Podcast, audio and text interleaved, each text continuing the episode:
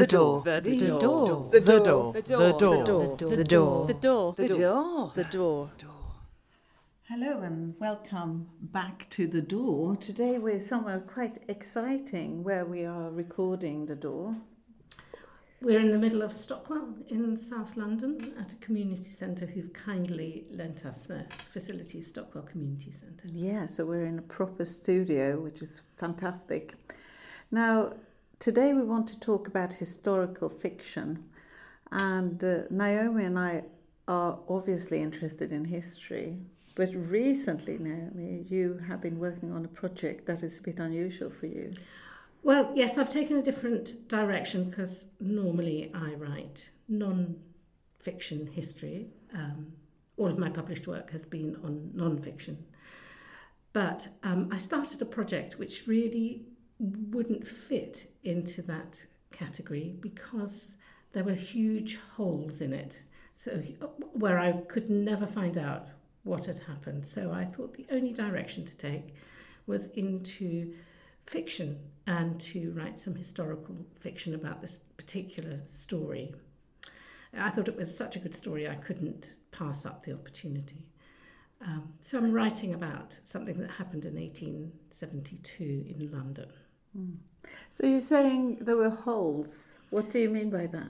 Well, one of the protagonists in this story, um, it was uh, the Earl of Lucan, the third Earl of Lucan, who was famous mostly for the um, uh, charge of the Light Brigade, where he gave an ambiguous order, and the result was many people, men, many horses dead on the battlefield. Uh, that was um, when he was in his 50s, he was a military commander, but this story takes place when he was in his early 70s. And he's really just one of the minor characters, but he plays a very significant role. Um, Uh, sorry, and the, uh, the the case involves the murder of a French woman in Park Lane, and he was um, the Earl of Lucan was, I believe, uh, having an affair with this woman's daughter, who was 25 at the time, and he was 72. So it was quite an interesting situation. Yeah, but that is a fact, is it? It, it is a fact, as far as I can tell, from very small clues in, in gossipy newspapers. Uh, they obviously had to be very careful about what they said in terms of the libel laws. But um, I, the, I needed to add some rich texture to this story in order to bring the whole story out. And I thought the only way to really to do that is to do it through historical fiction. Yeah, and that's that is interesting. Then what is historical fiction? Uh, because uh, history can, you know, history is never totally certain in a way. Absolutely, and you know, we all bring our own perspectives to it, and you know, influenced by ourselves as personalities and also the times we live in. So yes, it to to some extent, there's always going to be some filling in of the gaps in any any work of non-fiction history, and partly just to make it more interesting for the reader as well. But there is, um, I think, historical fiction. I love to read historical fiction. Uh, it, there is something about it that really delves into the into the stories, Yes. um, and non-fiction sometimes doesn't doesn't conform to our idea of a story. And I thought that I would get perhaps more engagement if this was a work of fiction in an acceptable story form. I in a lot of history that you learn, there are a lot of things missing as well. I would say. Oh, absolutely. So when yeah. you when you read history, you don't understand what the clothes felt like, or often you know what it was like to be mm-hmm. in that period uh, emotionally, maybe because you learn a lot of facts and you know that are more certain facts that you might find in a archive of some sort, that you know numbers and figures and that sort of thing. So Totally the human experience is missed out in history. Yes. But obviously, in fiction, human experience is number one often. Yes, and you can really bring that to the fore about what it felt perhaps to be on trial at the Old Bailey, what it felt like. Um, and if you look at some of the work, well, some of my favourite authors, So Margaret Atwood, um, Sarah Waters. I've, I've just finished her book, The Fingersmith. And that is absolutely fantastic about what it felt like to live in a, a, a rundown old house full of people on the wrong side of the law in the borough in, in London. And it happens to be the street that Charles Dickens lodged in when his father was in the Marshalsea. And it also happens to be a street I used to walk down a lot when I was working in that part of London. So she has managed to really bring it out on you know the emotions of people who who live there within the context of her her story, Mm. and she can really add fabric and texture to to your understanding of of of that period, which was she's writing about the mid nineteenth century. Yeah. Um, so it makes it very vivid and makes it readers understand on a level that perhaps you don't get with non-fiction. So the, the understanding the research then, where you can get facts and figures, is obviously very important in order for you as a writer to imagine. if you find out, for instance, that in this era you would wear a certain type of clothing, say, you then as a person might have to, as a writer would might have to go and and actually go and experience what that material feels like in order for you to write about it. Uh, uh, how how important do you think that accuracy is? Well, Yeah. you you can be um, as in non non-fiction, you can be fairly impressionistic, and for this particular project, writing project, which I haven't entirely finished, I did a huge amount of research. I researched everything that I could possibly think of, and in a way, I think possibly I did too much research. And I have, at one stage, I was having a little crisis of writing, and I. I think I was being um, controlled by facts and um, the desire to tell it, uh, to, to describe it, when in, in fact, what I needed to do is embed it and pick out certain things. So, yes, you do need to do a lot of You need to know what you're talking about and not be wrong. So, not put anything in that is inappropriate, you know, doesn't work or is, is plain wrong for the period. But I think in retrospect, I possibly did too much.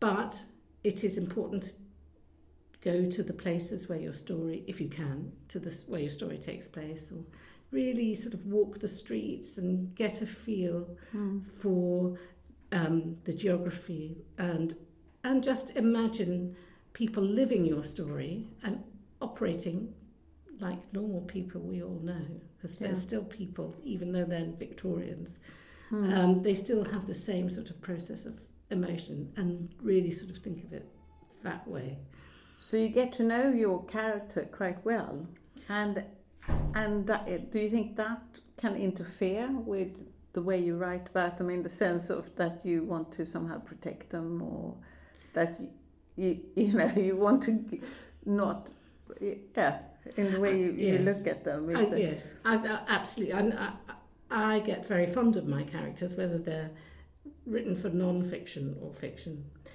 And it's very important for me that I understand how they operate. And with this particular character, who was a cook, she was 28 when she came to London, and she she had come from Paris, where she had lived through the siege during which the citizens of Paris starved in some degree or other, and the Commune, where which was had a very bloody and terrifying end.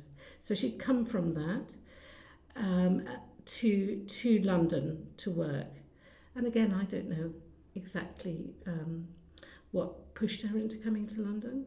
There's a small reference to a woman of her name. Her name was Marguerite Diblanc being arrested after the Commune, so she may have been in prison and she may have been encouraged to leave Paris. Um, so, uh, but I, uh, she, she committed a terrible crime, but I still managed to have a great deal of sympathy with her because partly because I know what she lived through. Mm. And for that, I, she didn't say I did this, that, and the other.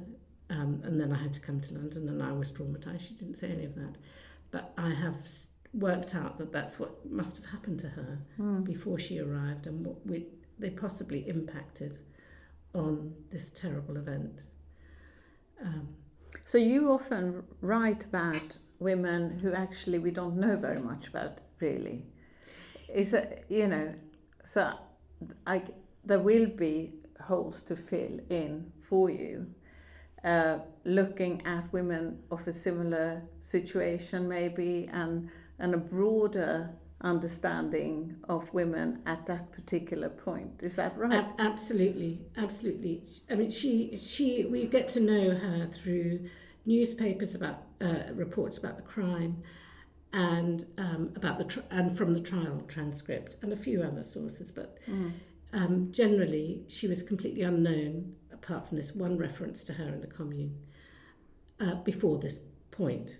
So yes, I had to think around what it was like for a domestic servant in Paris and in London, where she was a cook to the French woman I mentioned, um, who lived in Park Lane. So I had to think, look at the lives of other women who were doing that kind of work, and what the, what they may have gone through in in households and what they were what was expected of them, and how and and play off how much how she might have been feeling about things that had happened to her quite recently in Paris, for instance, and and how and how things that were happening to her in London. Mm. So I had to build a context for her. She does come over quite strongly in some some reports. So I did get a very um, clear idea of how she might speak. She in, when when she was in prison, she uh, in in England, she petitioned for release, and those I've read her words on the paper. So I do have some idea of her voice. Mm. But her life before the trial, I have had to piece together and make build her as a character. Yes.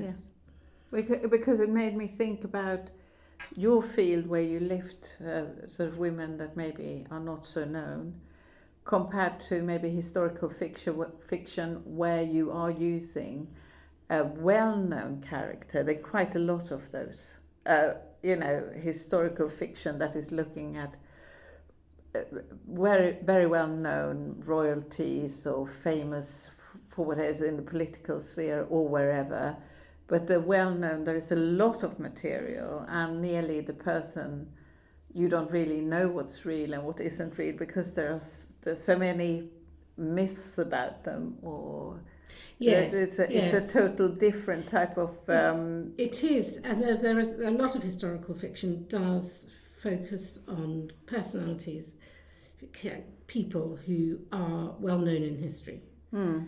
Absolutely.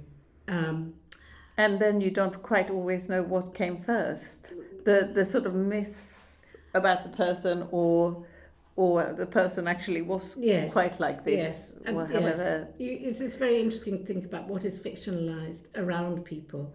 So, my character, Marguerite, Mm. there was a lot of nonsense written about her. Um, Okay. And In so that was quite papers? in, in the papers, yes.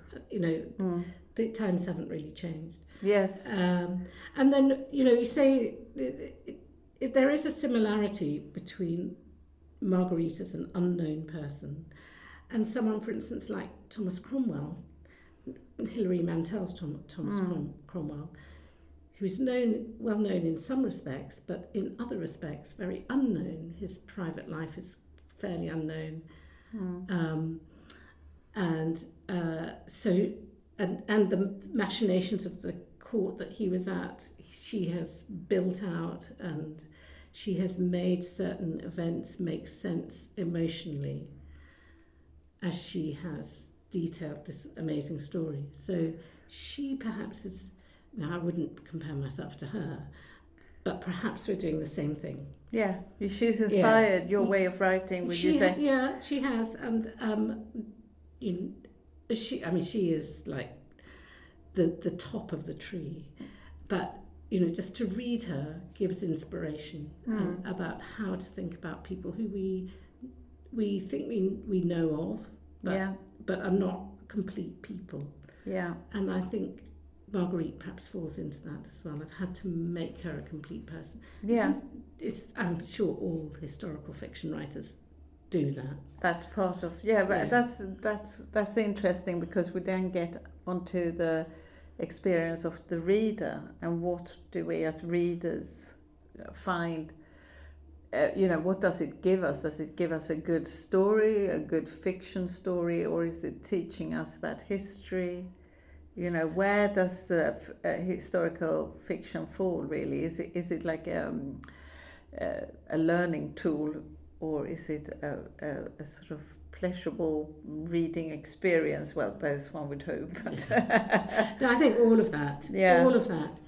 Um, and you know, some people who like histor- historical fiction don't like historical non-fiction, Mm, and that tells me that for a large set, a large number of readers, the story is the presentation of the story mm, that is important and carries you through, and that the details and the, the richness of the world that you bring them into mm, is a huge pull. I mean, it's a, it's a huge hook. It's kind of come and share this world that I have built out for you. That you know that I have have uh, reimagined, not reimagined, but you know, presented. I Yeah. suppose in certain aspects. So come and join me here and and enjoy this amazing story that is has got themes. I think reimagined is a very good word in the sense of that history is also never certain. So if you use history, one could say we are reimagining it. as we Mm. can't be one. There's very few things in history that you can be 100% certain of. Absolutely, and uh, using that. Well, I suppose I used it first. but Yeah, you picking did. Up you, on, you, you used it first, Naomi. uh, picking up on that word. yes. You know, I'm thinking of things like Bridgerton, Mm, a total reimagined world, yes. Bordering on fantasy world, but you know, those Bridgerton is about the story, but Mm, it's also about um, about imagining a world that has elements of truth in it, and it challenges you to mind if it's not histor- historically accurate, and that sort of makes me think about well, what is historically accurate, yeah. and how does and does it really matter when you're telling a story and entertaining? And you know, at the beginning, I said I didn't want to be wrong in the things that I wrote. I didn't want to put in details that um, things that didn't exist. You know, I didn't want to have washing machines in the Victorian kitchen unless there was a, a definite washing machine and, and one could buy one. But Bridgerton tells us that, to me, that uh, maybe that's not so important to people. And really, what they want to hear is the story. So it encourages me to sort of perhaps play down some of the Mm, explication part of it. yeah. Bec- So reimagining, Mm. rewriting history. Uh, I think that is that's a is such a Mm. big subject matter. Mhm.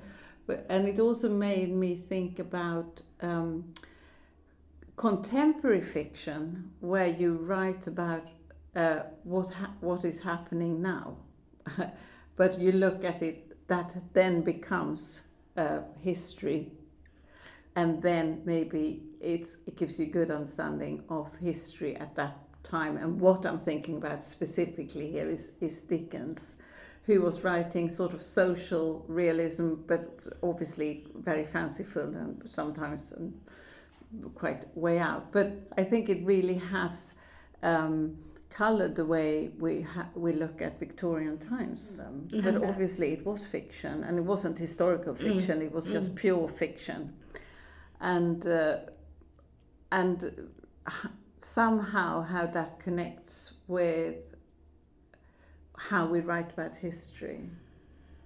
now.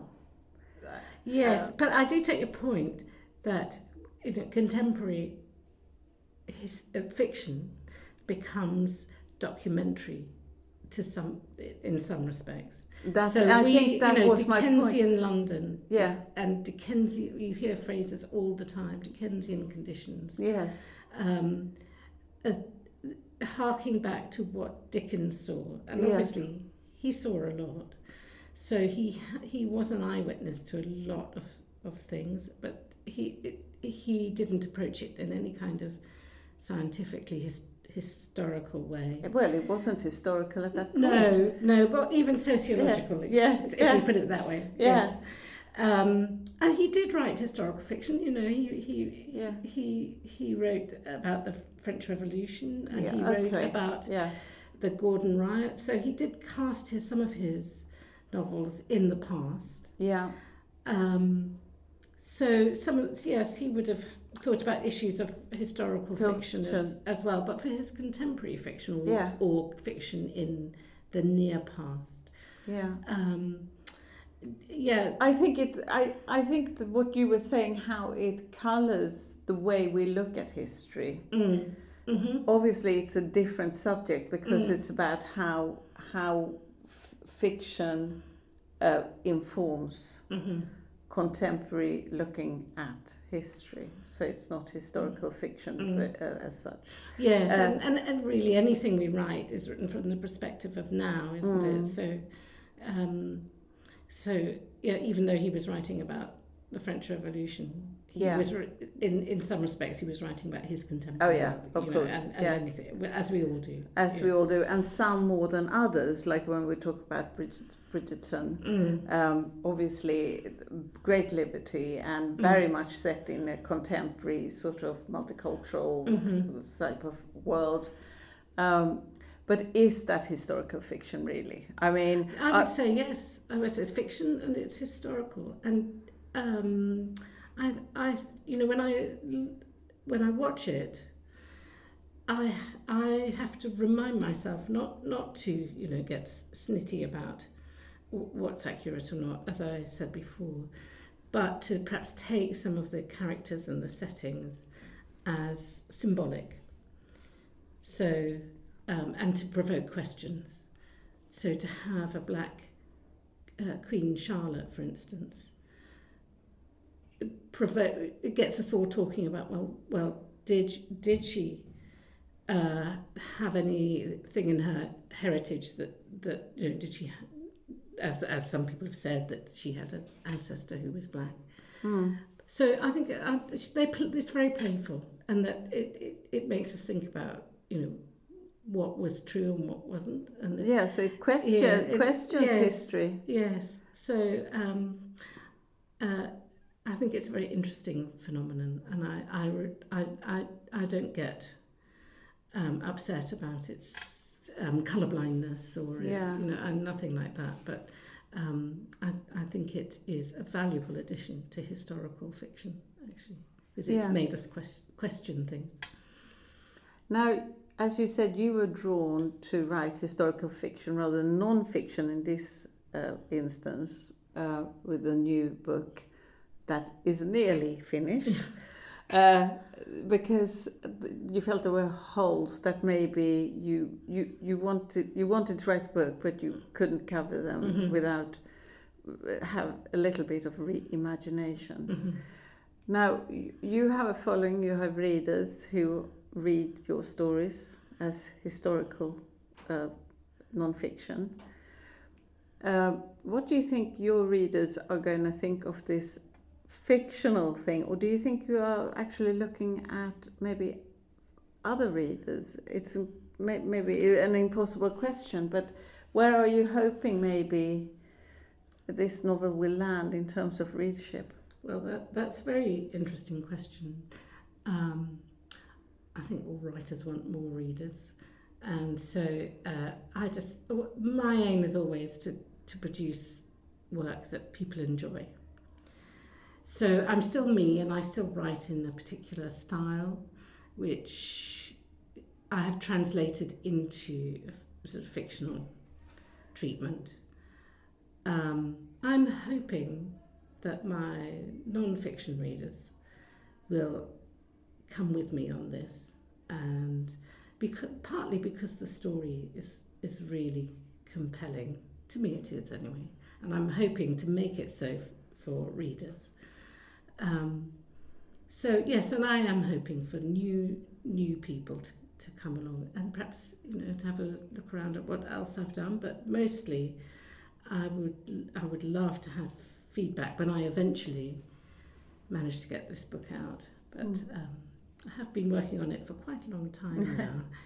Uh, Partly working out what what kind of um, structure the story should have.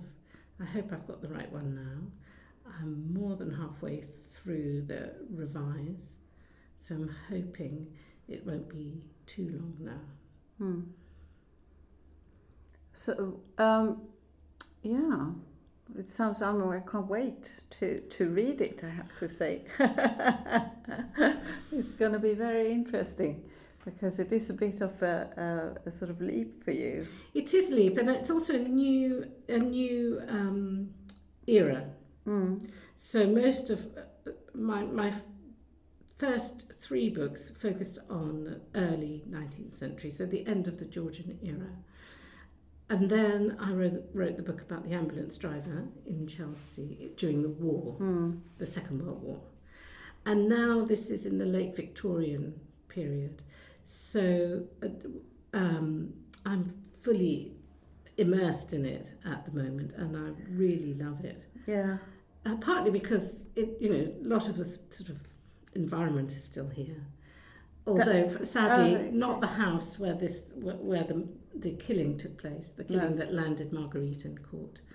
But that that house has gone, um, bombed in the Second World War, I believe. Mm. Uh, but Park Lane is still there. Uh, You can you know you can Yeah. still walk around and imagine what what was going on and how which direction which streets you walked down and things like that. Something that we haven't talked about in historical fiction is when we use historical fi- figures and set them in in a we we use them, but we totally put their character in a different type of uh, scenario. I know you were experimenting a bit with that. Am I wrong? Oh no no no! You, you're No, not uh, wrong. Which I think is actually actually throwing in um, uh, actual figures, but in a new type. Even though it's the same era, and Mhm. but you sort of it's it doesn't Yes. keeping to the truth yes, uh, uh, yes. very much have- at all. I, you're right. I have another work in progress, which I've partly put on the back burner so I can get this um, story about Marguerite out, and that does focus on a real woman, um, but. Uh, and well, and it features a couple of real historical figures. This is what really Yes. makes me interested. Yes, and that one is uh, that I'm trying. I'm, going to try and write as a sort of a crime thriller, so crime mystery. The two his the the the, the story is about a woman called Elvina Druscovich, who is was the widow of a detective who was imprisoned for corruption, and coincidentally. This detective was the one who brought Marguerite back from France to face trial in London. So this is his widow, and she I am going to set her story up so that she she works with a couple of women who lived near her in Lambeth in London, South London, just across the Thames from the Houses of Parliament effectively. So she's going to have a friendship with Annie McCall, who is a famous doctor, maternity doctor, and a woman called Mrs. Meredith, who was involved in aftercare um, for prisoners, so prisoners who'd been released. Uh, so an early form of probation service in a way. She she employed them in her, in laundries. So I am going to build a whole new world for the, these three women based on the real world of Lambeth in about 1882. And I've been thinking a lot about how to handle that and how how to make real people move around the story, make things up about them entirely, um, and how far I can push that. Hmm. I'm kind of freed by the fact that no, none of these three women had any children. Ah, this is interesting. And you know, I if I I would just keep thinking if it were me and my grandmother, my grandmother was born in about 1882 or 1887 perhaps.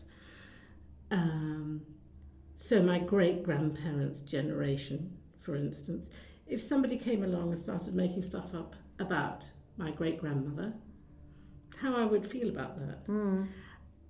I might not mind, but some people I accept would mind. Yeah. Uh, so it, it has thrown up some questions for me about what to ascribe to people. Yeah. And I have read a few sort of historical crime novels, one or two based on, on real people. There's one I've started recently about uh, Josephine Tey, who was a playwright and author. And this series of crime thrillers focuses on her. And I have no idea how accurate it is about her life. Um, but uh, I just thought it, it it provoked in me some questions of how far can I go Hmm. ascribing things or events to people, real people, um, who who now have no one to speak for them. So, you know, I don't want to go down the road of of uh, hauling myself in and you know not going somewhere exciting because Yeah. because of this. But um, it just gave me some pause for thought. And then, of course, you do see quite frequently where they say this is based on, Mm. and all the names have changed. Mm. Mm. So, I mean, that's another way of of telling a story, Yes. but giving the freedom of using uh, quite real events. Um, Absolutely, and it is something I have considered. You know, Mm. just doing find and change, yeah. change all the names, and away you go. Mm. The only thing that stops me is a sort of emotional attachment to them as real people. So Yeah. Marguerite, for instance, Yes. I think, well, she was Marguerite and she did do these things. Mm. Um, it, I think that at some point I'm going to try that as an experiment and just see if it helps me as a writer Yeah. if it frees me some more. And I have been advised by one of my um, helpful readers uh, to free myself from the facts, and I wonder if that that might be a way to go. If I'm if Yeah. I'm stuck at the story of the real story, whether it helps everyone, if I just take that leap and say, look, this is a story about a thing, and it's based on Mm. it isn't. I'm not trying to accurately tell you absolutely everything that you need to know about the story. I'm going to tell you what you should know. Yes. It seems that uh, writing historical fiction compared with writing absolute fiction, it's a, it's, it's a very tight sort of walk on a, on a line sort of thing. You know, it's, there, there are, it's very hard to tell the truth, isn't it? It is, and you know, as I said, um, I don't want to be wrong. Mm. I want to help people understand what what I you know the the thing or the place or the the story that I'm telling. Yes. Um, I don't want to get in their way. I don't want to bore them. I don't want to sort of go off in a tangent that uh, brings me to you know so that everybody is tired of of of my beloved Marguerite, for instance. Yeah. It is. I'm, I'm, I've got to say, I find it quite difficult to do, and Yeah. I've given it a lot of thought. It seems to me it is a very difficult thing to do now when you talk about it, and I love that you said, I don't want to be entirely wrong. And I think maybe that's what historical writers and readers have to, uh, historical fiction writers and historical fiction readers have to somehow bear in mind that it might not be 100% correct, but it it Emotionally, it- it in, have in, ter- yeah. in terms of maybe if you have a dialogue, say, Yes. of course it can't be correct because we don't know what No, they no, said, no. but we can just imagine Mm. unless it's a Mhm. transcript of something. But but it's it's that thing of that it, it it's probably not wrong. Yes, yes, and I suppose there's feasibility. You know that Yeah. you want it to be feasible and believable, and not to cause your reader to go, "What is she on about?" or or to arrive at a point where something is clunky and jars, so it's not Mm. jarring. Um, and as going back to Hilary Mantel, this I mean, she's just a genius. Mm. Uh, there were no jarring Mm. parts. She made everything make sense because she made it make sense on an emotional level. Yeah. She looked at what people do and how they are with each other in a very sort of complex. She had such a complex understanding Mm. of of people and how they operate. Um, can't possibly hope to go to that level, but that is what um, I aspire to. You know, we'll see in the end Mm. what happens, but um, that that's that's what I would like. Yeah. Right. Well, I I think this has been an interesting conversation about historical fiction. It's certainly opened up a lot of thoughts. It seems to be a lot to take from that. Now, what's up? Any more projects for you, Naomi? Uh, well, actually, there are there, there's one Mm-hmm. um, which I hope is uh, going to um, conclude soon. I have been working on a non-fiction uh, book from for my independent press, Carrot Press, about elopements in the Georgian era. Um, so that really covers elopement and, sadly, abduction of young, usually young women, for forcible marriage. And is that about several women, or is it focusing on one woman in particular? Well, um, I did publish a book in 2014, I think it was, The Disappearance of Maria Glenn, and that was the story of one girl, 16 year old girl, who, who was taken from her home for the purpose of forcible marriage, and what happened to her afterwards, and what happened to the people who did that. but this book is a collection of, of stories, so um, I think I've got 11 or 12, of individual cases. So some are elopements, some are abductions, you know, in which case there's a lot of coercion and etc. involved. Um, and then I've taken newspaper snippets from the mid 18th century up to about 1837 and just compiled them as a selection of various stories to show some of the width of the subject Mm. um, and how newspapers reported such stories. So that is is called On the Wings of Love, and it will be out, I hope, by the end of the year. Mm. That's soon. So yes, um, possibly sooner, aiming for for sort of the end of October probably, but um, I can't promise. Mm. That's what it'll be when it be, is, yeah, but it's coming. Right. Well, I think I think that uh, concludes our talk today. What do you think? Thank you, Lena. Is there It's been anything else? talking to do you you as think? usual. Yeah. And also, we want to thank the community centre here in Stockwell, of course, to letting us use their beautiful studio. Thank Uh, you. Thank you. The door. The The door. door. The door. The The door. door. The door. The door. The door. The door. The door. door.